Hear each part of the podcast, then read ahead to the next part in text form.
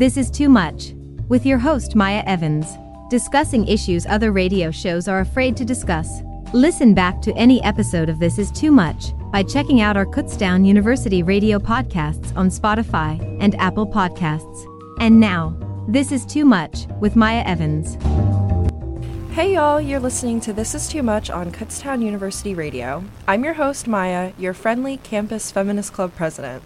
This Is Too Much is a monthly show where we discuss an array of tough topic, topics sorry, that are simply too much. Today, our main topic is going to be all about how laws and policies can impact vulnerable communities. So, this is our grand finale here on This Is Too Much. So, this is going to be a big monster of an episode. So, hang tight and try and stay with us. Um, but before we get into it, I wanted to take a second to introduce today's guest host, Dr. Labar. Hi, everybody. I am Dr. Heather Labar. I am one of the faculty members in the Department of Social Work here at Kutztown University. I teach several classes, um, an FYS course titled New Adulting, and I currently teach Social Work 100. I also serve as the Director for Field Education for our BSW and MSW students. And um, I'm also a alum, so congratulations to all the graduating Golden Bears. Oh, thank you. I know we all really appreciate that. Um, thank you so much for being on my show today, Dr. Labar. Um, if you ever have the chance to take a social work course or take one of Dr. Labar's um, first year seminar courses here at Kutztown University, um, I promise she's a delight, a wealth of knowledge, and hopefully you can get a little taste of that um, today on our show. So, as usual, before we jump into our main topic, um, which, like I alluded to earlier, is kind of a big one, um, we're going to play our little game here on This Is Too Much um, called This Is Too Much. So, how our game works is we're going to pick from a small series of current events and then discuss them lightning round style for about 90 seconds each.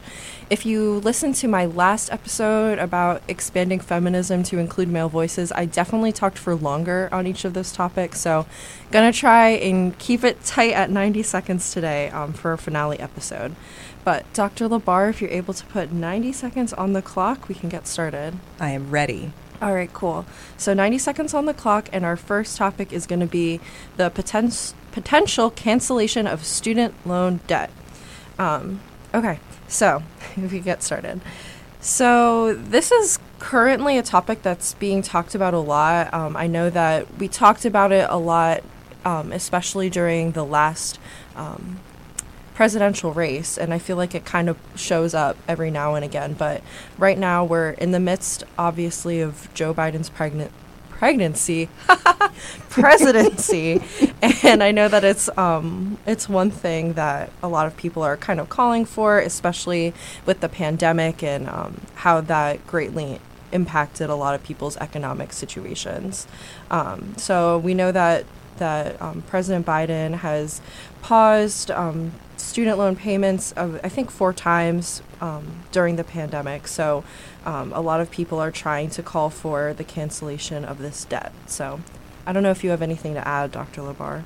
So I think what's interesting is that you know we've gone through all this time where student loans have been postponed and put into deferment, um, secondary to the pandemic. So what would be really interesting is looking at the impact of that you know, so what has this deferment done, and what's the purpose of you know that money coming in, and what are the responses, additional needs, um, and what's the benefit been for people that um, have their student loans deferred during this time? Okay.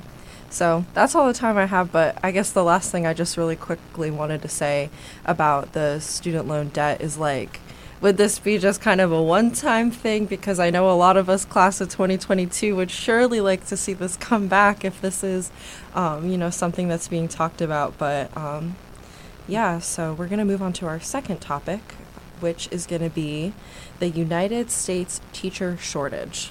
Ready? Mm-hmm. Okay. So, this is a very interesting thing. We kind of just talked about the pandemic, um, as we're always talking about the pandemic, but um, this is another one of those areas that we're seeing a lot of um, a lot of things change as a result of the pandemic. So I know that once COVID 19 was really coming to our country, a lot of teachers were taking that opportunity to either retire or take a break from teaching or just get out of the field in general because it was one of those very frontline kind of. Um, positions and also teachers had a lot of expectations to be able to transition to virtual learning um, without maybe the warning, obviously, because all of us were kind of like, oh my gosh, COVID, but also without a lot of training and kind of experience doing that. So um, I know in teaching, it's kind of joked about. I saw something online the other day that was like, if you have a appreciation week for your position, then you probably don't get paid enough, and you're also probably in a female-dominated field. which I was like, hmm, definitely can be applied to teaching. Interesting, yeah. I don't know if you want to say anything else. So, I mean, we understand the value of good teachers, right? Right. We understand the value of education. And I think that this has been, you know, an ongoing and progressive issue, particularly in those areas that we know financially don't have the resources to pay really good teachers to help Right. educate the community um, and these very um, young students. So, oh, our time is up. But I do think time goes fast. Right? I do think, um, you know, we need to evaluate and assess. I, you know, I think that's very interesting that you say if there's an appreciation week, you're, it's probably female dominated and you're not paid enough. like you're, you're right, as if a, as if a week somehow absolves us Right. of the fact that you know people are financially struggling and doing, you know, good work for um, the pay that they are earning when there could always be more. I mean, we know that there are funds out there. Absolutely. Absolutely. And um, last thing, last thing I'm going to say about this is I just wanted to add that I know a lot of the conversation is around the fact that aspiring teachers, future teachers, um, are nervous about not being able to teach what they want to teach in classrooms um, for reasons that I believe we're going to get into a little bit later on our show here today. Um, but I just, I I don't know. I think it's it's very unfortunate, and it's an area that needs to be looked at again. So yes, I took more than ninety seconds, but I'm probably not going to talk as long about this next one.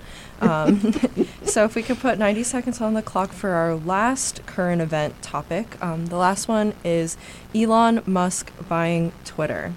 So Elon Musk is the world's richest person, and I looked it up. He has a net worth of two hundred and seventy-three billion dollars. Um, so you know he he has like Tesla. He's you know fronting this whole space vacation exploration kind of market. He's doing all this stuff, and his recent acquisition was buying the social media platform of Twitter. and he talked a little bit about that he doesn't like the censorship that is currently um, coming about on Twitter, and he wants to focus on maintaining Twitter as a venue for free speech. So, do with that what you will. I mean, I don't know if you have anything else for that. Well, I, I think, I mean, I'm always of the mindset that when you have that much of a bankroll, could you could you work to better society in, in some way you know um, and and I understand and I'm, I'm pleased you know don't don't misunderstand I am very much an advocate for free speech but you know we live in this era now where we are you know have this uh, shift between what is free speech and what is misinformation. Right. and what does misinformation do to our society as a whole? And you know we need to be very very careful about what we're reading how we're reading it and you know how we're absorbing that information. So um, i will be very interested to see where this goes um, because Absolutely. because Twitter is such a fast platform. Um, it is so quick, and um, you know the the internet is forever. So Right. that's you know we just need to be like eyes up on the tweets and see what's Right. happening. Watch a social worker get their hands on $273 billion. Oh my gosh. just to i mean you talk about the student loan debt crisis and then Right. you know it's just it, it's um you know it's and teachers not being paid Right. you know think about you know, think about just even a quarter of that wealth and you know that being um, you know shared or um, focused somewhere oh, I know. That's So- like that's a whole nother a whole nother thing for a whole nother day. that's a whole nother radio show Absolutely.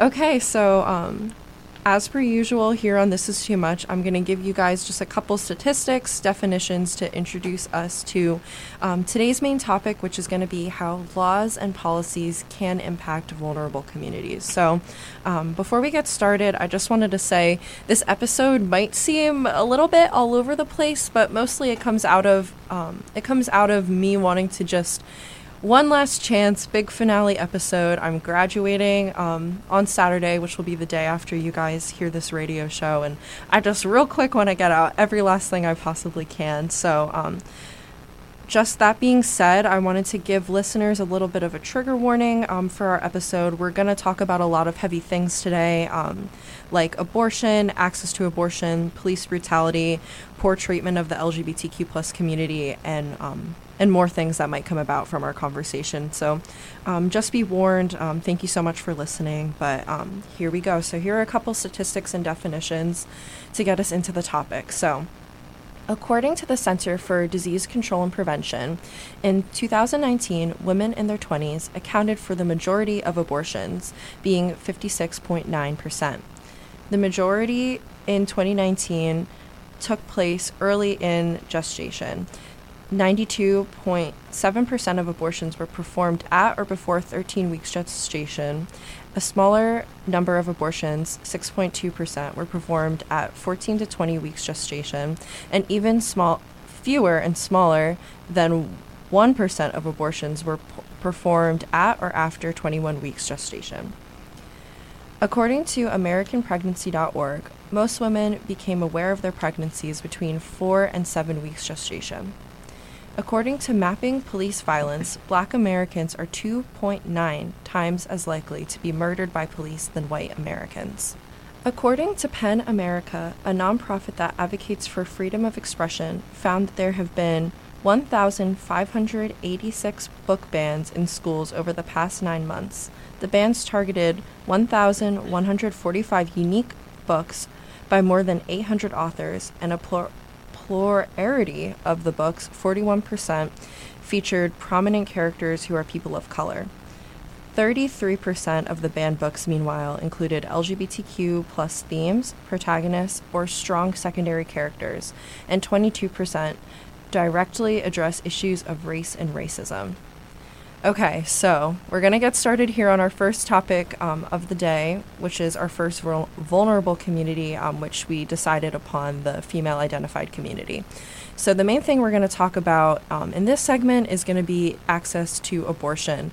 So, um, if you've been paying attention to the news, this is a major thing that people are always talking about. I feel like this is always one of the most heavily debated things in um, in politics, but it's kind of taken a turn for, in my personal Maya opinion, the worst, but um, we'll get into that.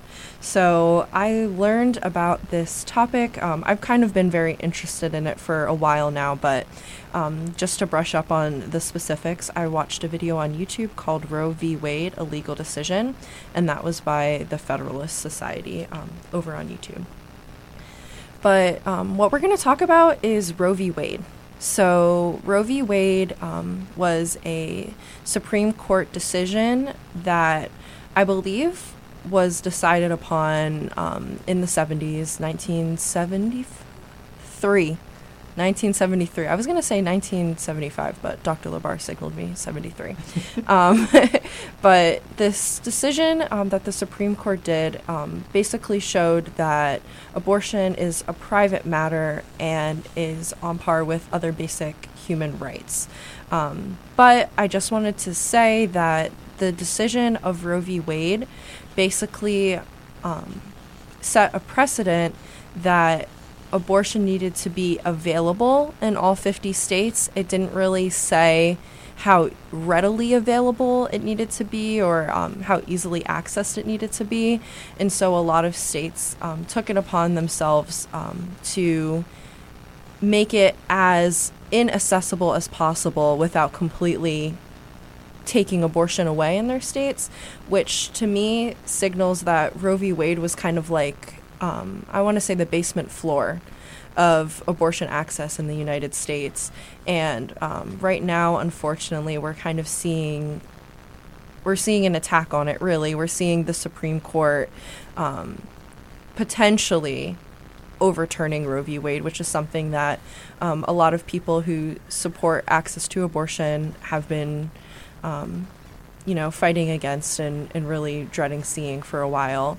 But um, this decision, we recently, I don't know if, if you're up to date with current events, but recently we saw a leaked Supreme Court um, ruling that would overturn Roe v. Wade, which hasn't been made official. So, really, everything is just um, speculation. It's talking about what we think might happen based on what we've seen, but really, nothing was officially decided on. So, right now, as as you're listening to this episode, I'm assuming because we're listening a couple days before, um, we're recording. Sorry, a couple days before you guys are listening to this, but I'm assuming right now Roe v. Wade is still the law of the land here in the United States. Um, but yeah, we're just going to talk a little bit about that today. So I don't know if you have any opinions on what I just rattled off, Dr. Labar, but yeah, I mean, I think that you know, healthcare for all. Um, healthcare access for all is, you know, a human right.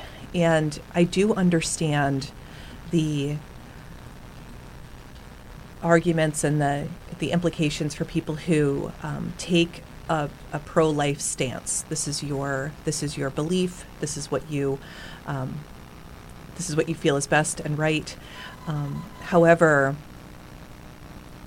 people have the right to make a decision about their own bodies in their own space and mm-hmm. time mm-hmm. and place.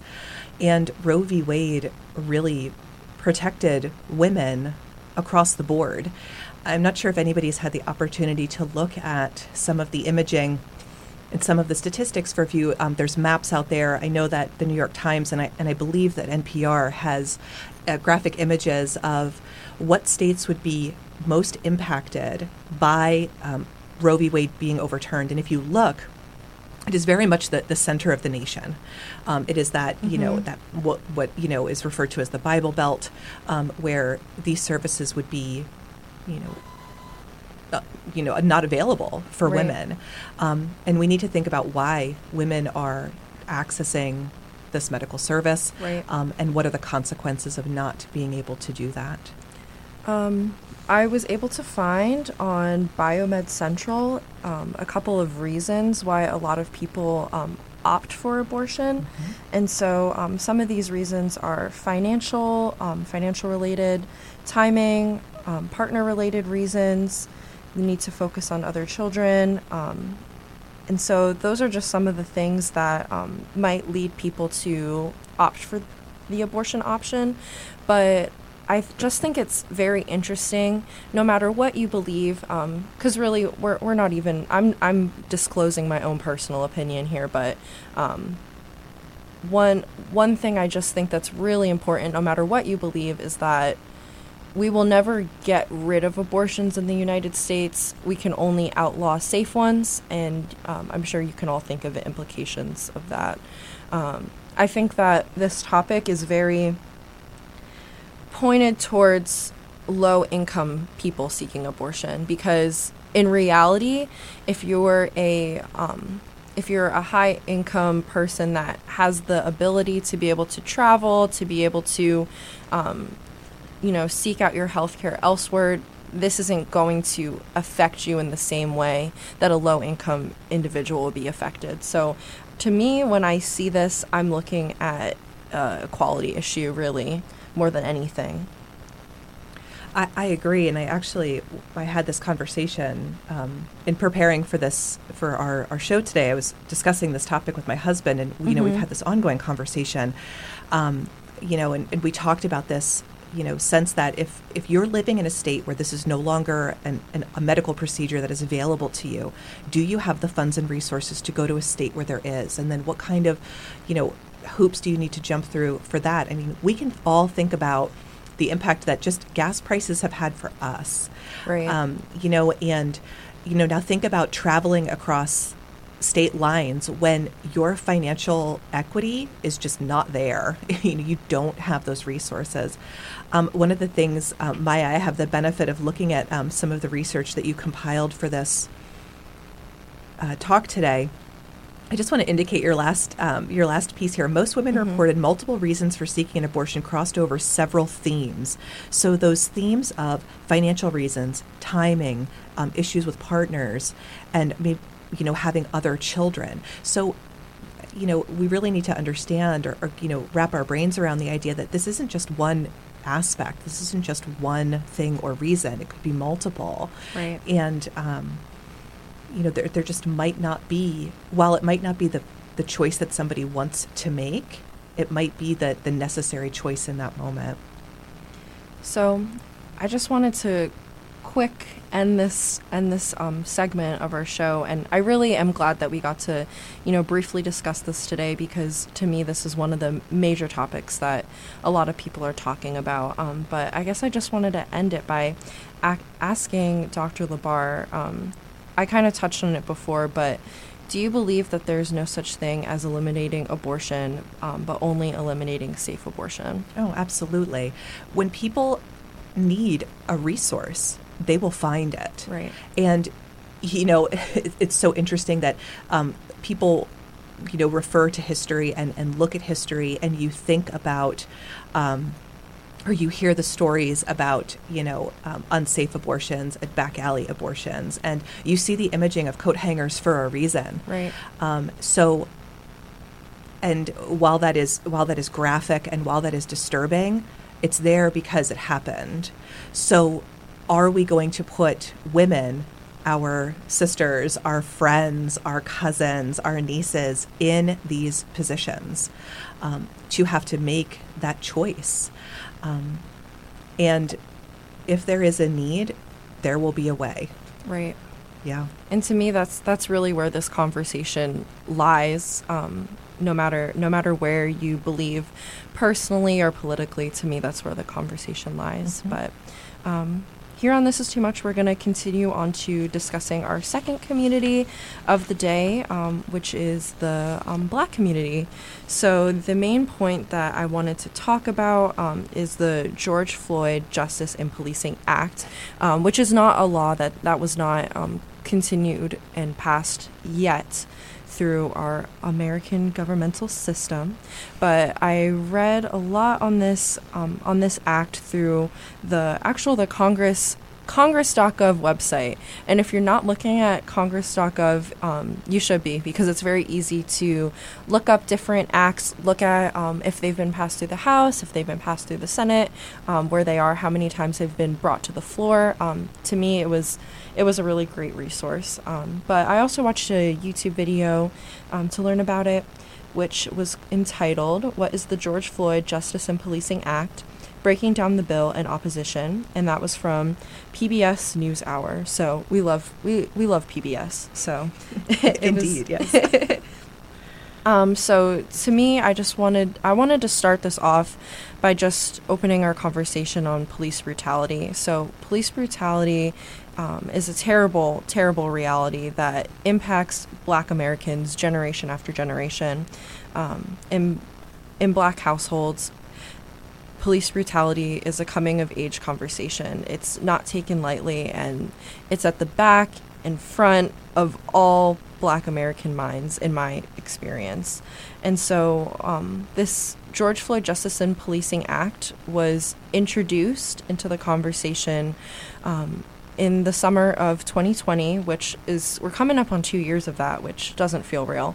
Um, but George Floyd was killed unjustly with excessive force um, by police Derek Chauvin.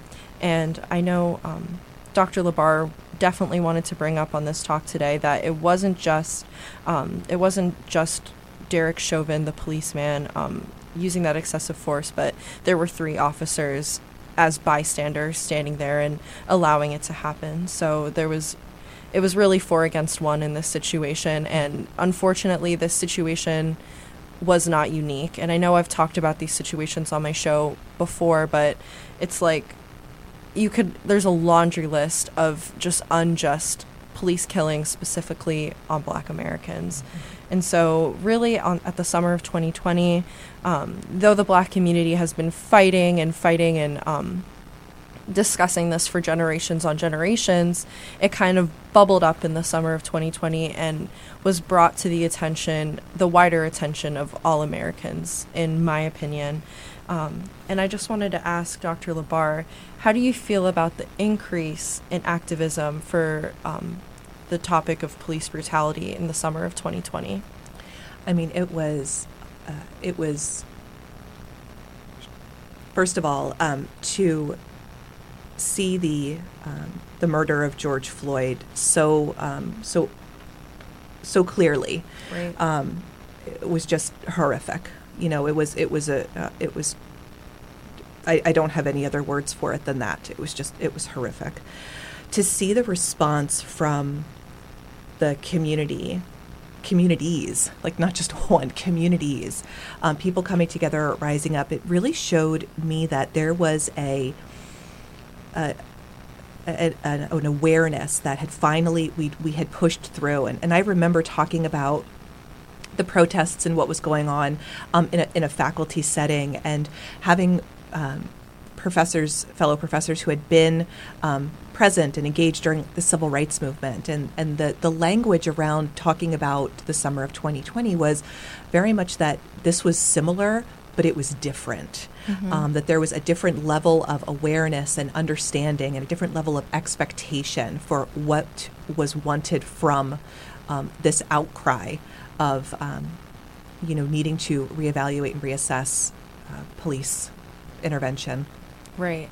And to me, a, one major difference that we were able to see in the summer of 2020 and beyond compared to some of those earlier m- movements that um, Dr. Labar just brought up was the use of social media and things like Twitter. We talked about Twitter earlier.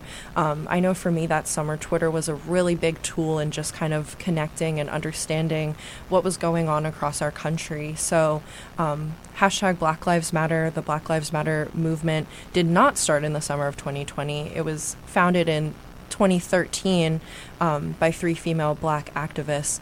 Um, and from there, I feel like it caught a lot of traction in the summer of 2020. But I just think it's, for me, the main takeaway that I get from this whole conversation, and I know I, I said it before, but black Americans have been thinking about this and fighting about this all along, really. And it's now that we're getting more allyship from other communities. So I just really wanted to highlight that point.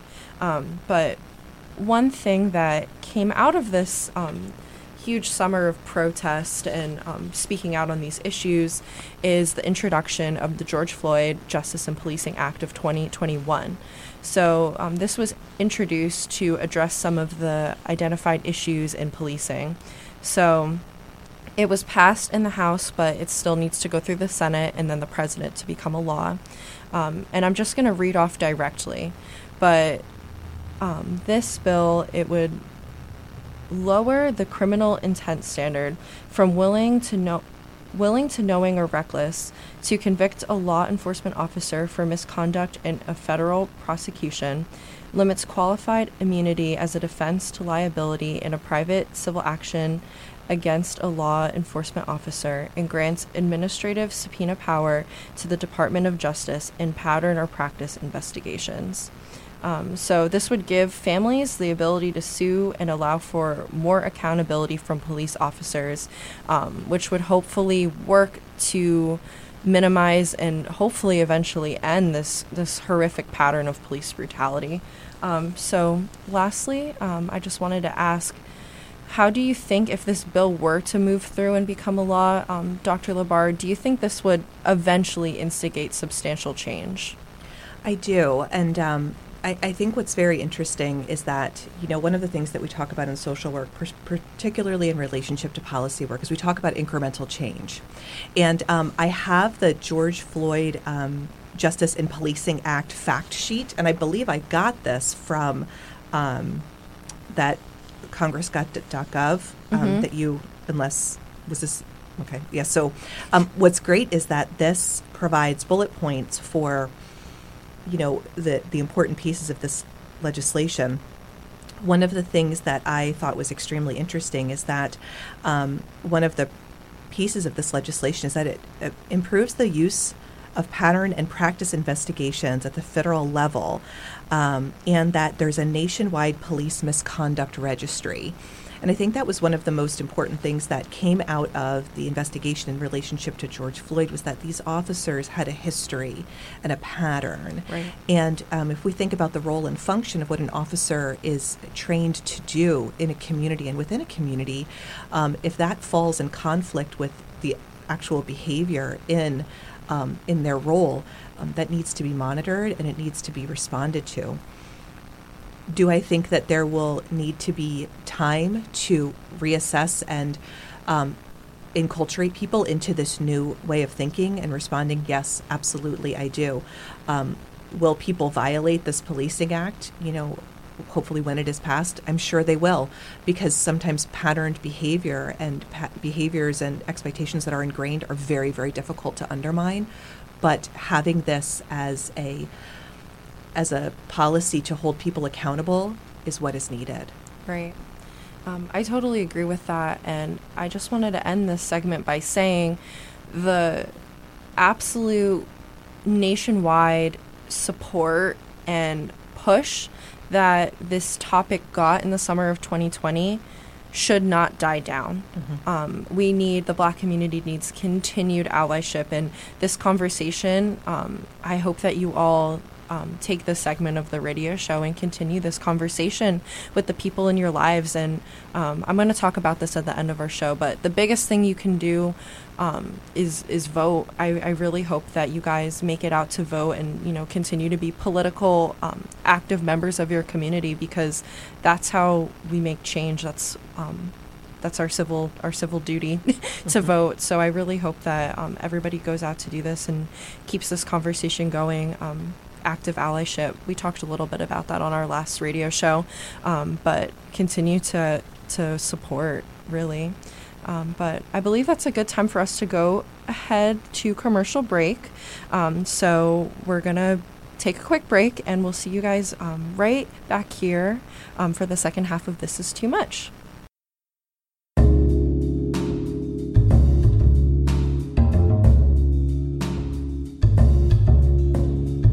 Hey y'all, welcome back from the commercial break. Um, you're listening to This Is Too Much on Kutztown University Radio, um, a show where we talk about tough topics that are simply too much.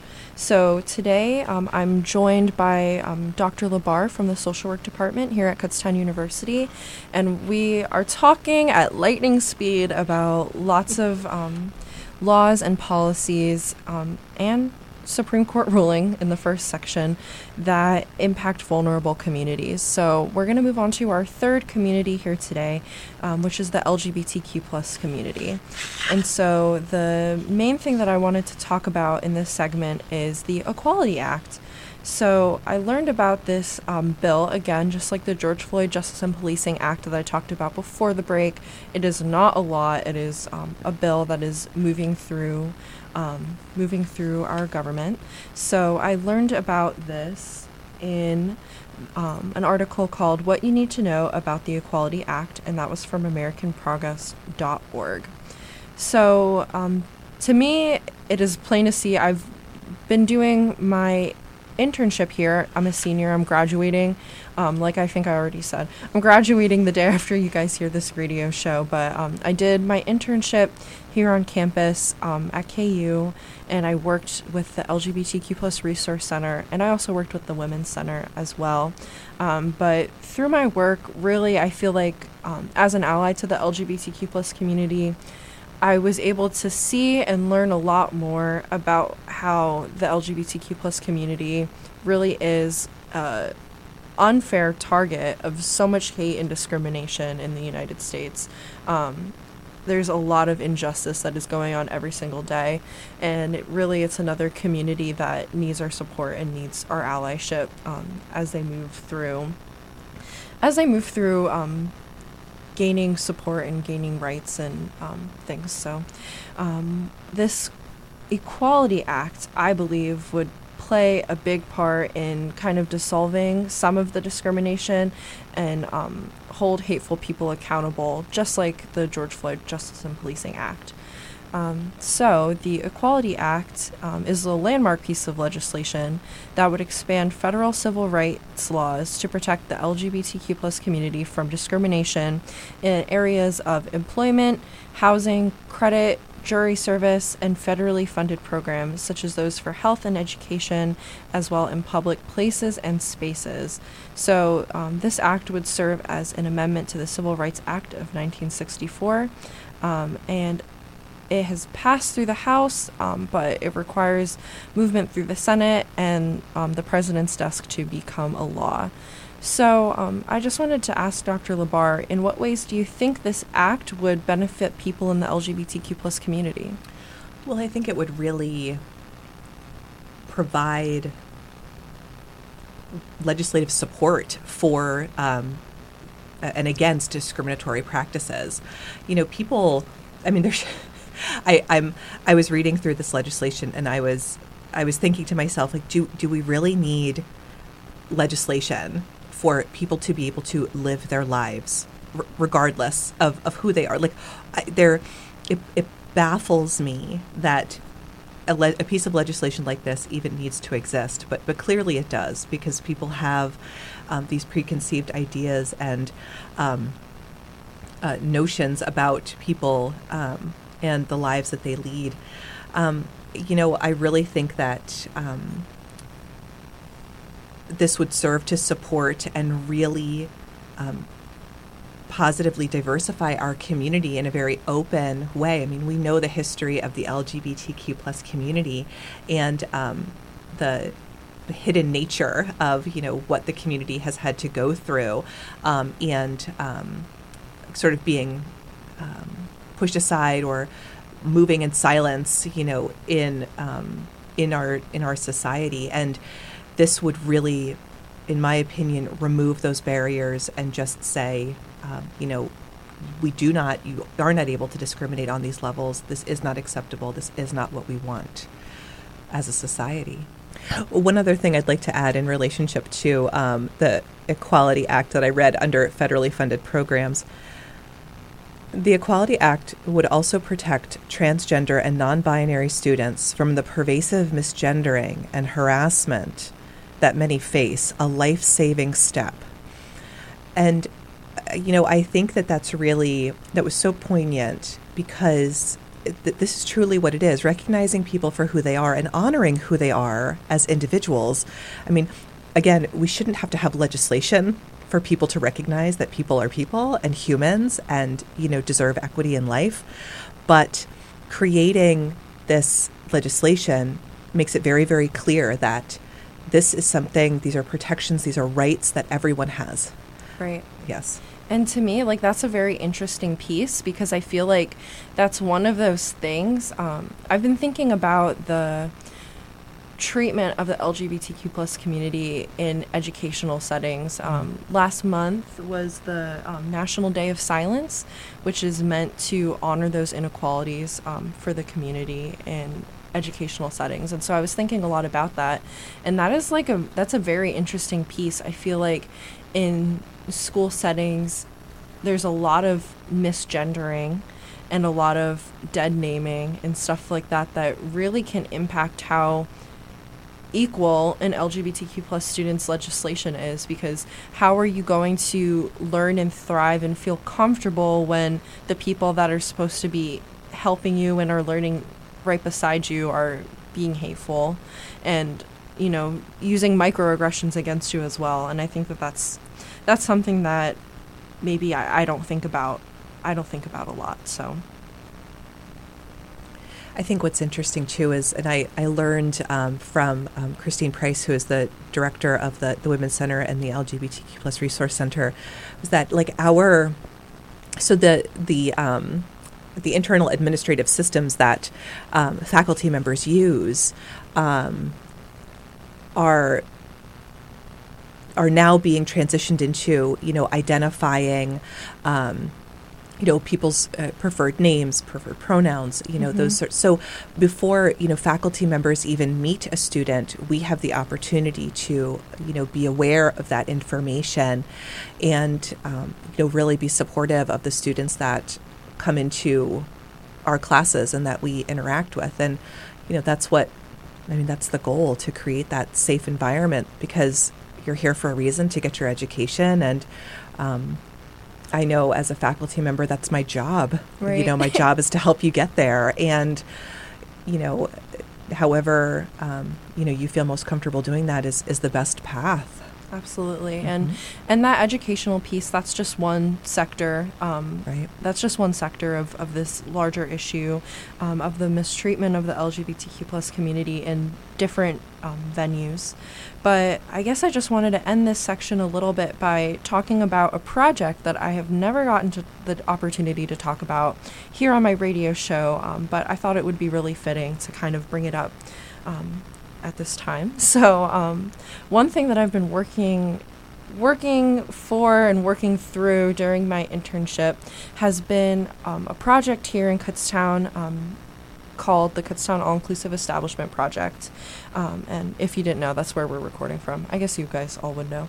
But um, this project is um, a campaign that I decided to um, found where I would recognize visible acceptance of diversity throughout the town of Kutztown by communicating to business owners or managers about um, if their business was truly a safe space and accepting space for all types of people um, with a focus on the lgbtq plus community and areas like gender identity and sexual orientation which are unfortunately so often discriminated against. So um, throughout the semester, I was communicating, and last semester, I was communicating with um, these different businesses and confirming that they're accepting of all types of people, all types of um, guests and patrons and um, employees at their establishments. And when they agreed to sign on to the campaign, I would give them a little window sticker um, that they could display at their business. And so um, to me, that signifies um, maybe as a new community member walking down the street that um, there's a place for the LGBTQ plus community um, here in Kutztown. So I just thought that that's one thing that honestly I wish I didn't have to do the project. I wish that that would just be kind of a given. Um, but you know, with things like this potential equality act, hopefully we would have less of a need for that kind of thing, and it would just be literally the law. But right now, it it just isn't. So.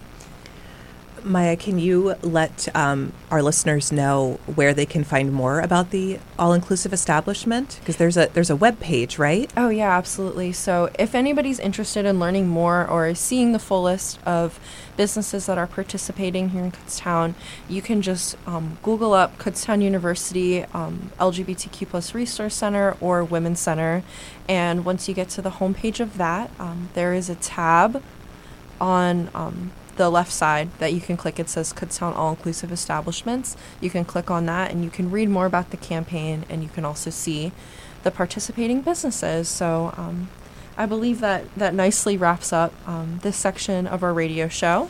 And we are going to move into the final segment of This Is Too Much here today, um, which is going to be all about book banning, which is a really interesting topic. Um, so I learned about book banning um, through this article called The Most Banned and Challenged Books from 2013 to 2020 from Playground Equipment. Which I, when I was reading through this, it was super interesting. So if anybody takes a special interest in this, um, totally go and search that up because it was really cool. Um, but I guess I just want to ask Dr. Labar, what is a banned book?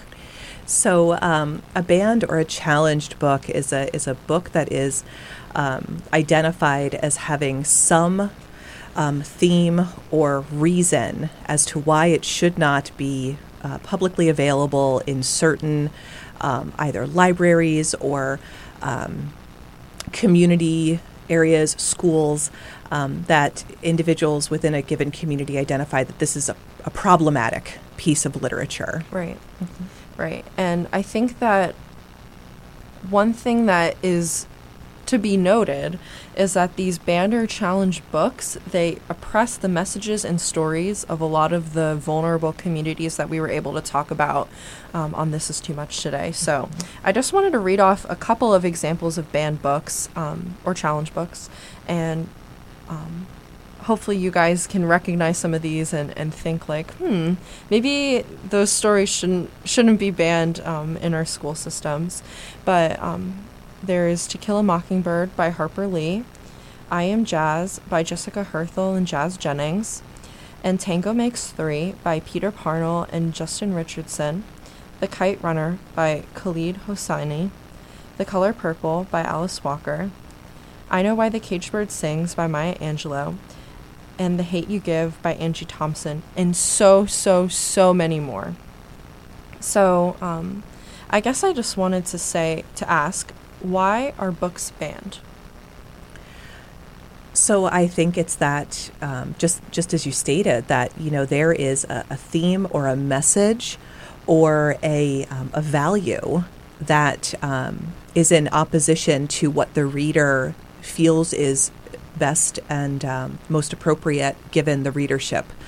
Um, my in in reading and, and researching this topic, my sense very much is that there are um, you know ideas that adults don't necessarily want children exposed to, or um, you know, the the reader has a, a, conceived notion about what the content is actually trying to convey or do, or instill in the reader, um, and that is um, that that can be construed as, as problematic for you know the the person that wants to ban or challenge these titles.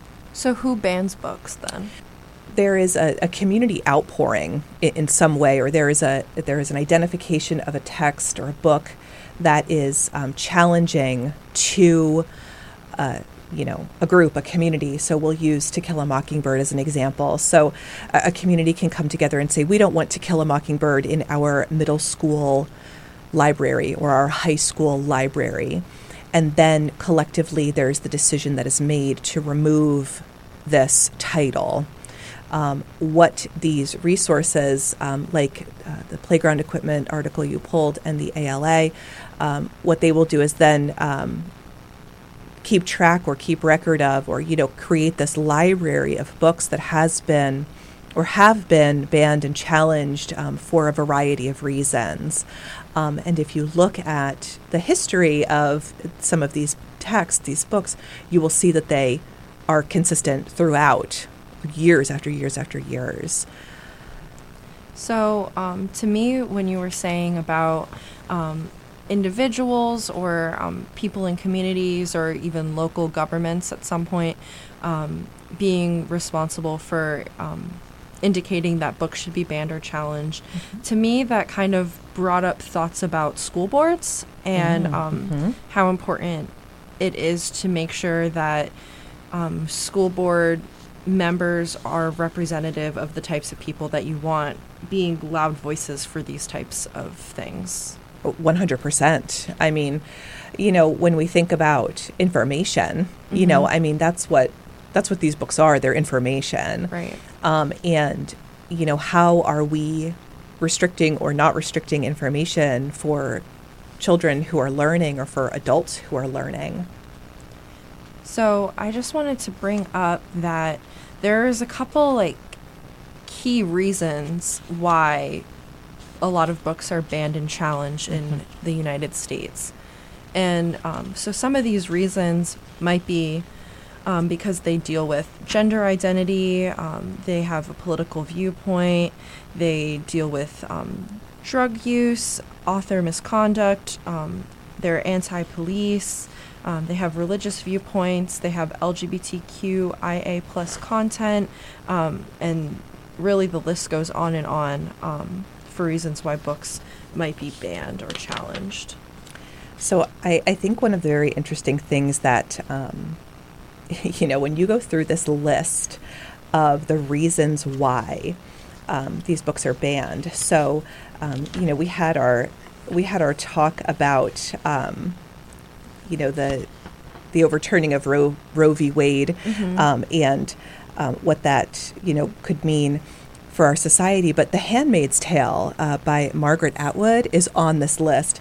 Um, and the reasons now, The Handmaid's Tale was originally written in uh, 1985. So just think about where you were in 1985. And um, if you've watched The Handmaid's Tale, I know they've adapted it on Hulu um, or whatever cool streaming site that is. Um, you know, the, the reason that it's banned is for profanity and sexual content. So, you know, when you hear terms like, um, you know, uh, anti-police or, um, you know, LGBTQ plus, you know, content, you should really think about what that means. Right. Um, you know, and is it necessarily anti-police or is it sexual content, and in in what in what way, in what vein? Um, or is that coded for something different? Exactly. You know, what is what is the reason that that's what they're, you know, identifying this as? Um, so, uh, you know, uh, just be very careful. Absolutely. when you're looking at this list. Absolutely.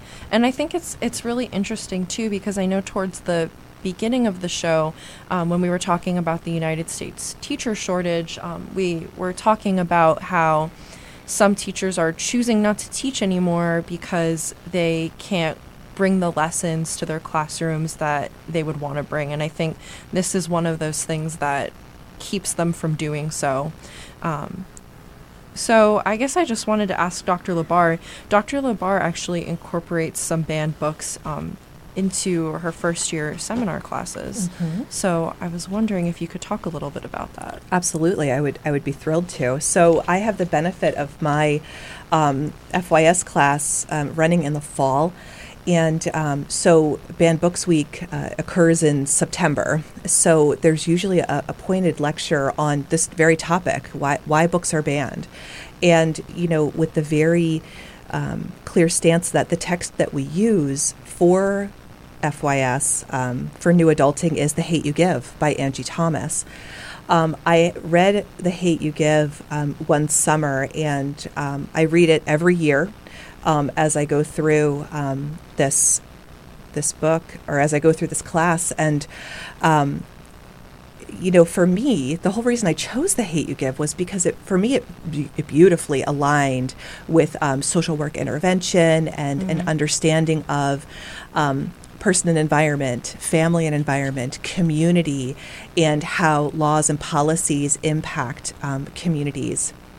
And there's also um, a really beautiful um, evolution of self, you know, in in this in this story. But it's also a very pointed um, conversation around um, the, the murder of a of a young, of an unarmed black man, um, and the the main character in the story Star um, witnessing that murder, and you know how she moves through um, accepting and um, standing up and having her voice be heard.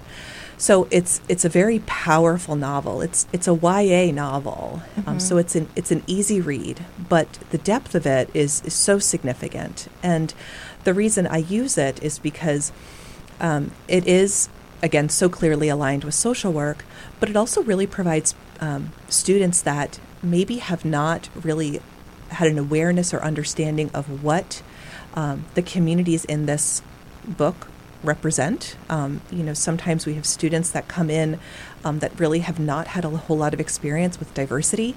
Um, right. To be very aware of, you know, what are the barriers, what's happening in these communities, what is going on, and um, it's really, for me, very important to have the conversation about, um, you know, how do we see what goes on in this fictionalized text occur in our in our actual real life communities? What what goes on? Um, so, you know, the reasons that um, the hate you give is on the banned list or challenge list is um, for profanity, and um, that it is anti-police, and you know, what's very interesting um, is that okay, there there is the F word. Okay, fine. Um, we you can hear that everywhere. Um, but you know, the whole notion that this is anti-police, um, you know, it's I, I, can see how people would would view it that way. Um, if you don't understand what the issue is. And, and what you, if you don't understand what's actually going on, or take a moment to recognize what I mean, Star's fictional family goes through this horrific event. It impacts their community, it impacts her school, it impacts her relationships, it impacts everything. And the narrative is so close to what people live. I mean, the narrative is what people live every day.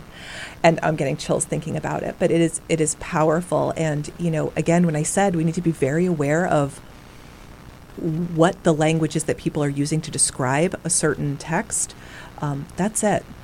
You know, is it is it anti-police or is it pro-community?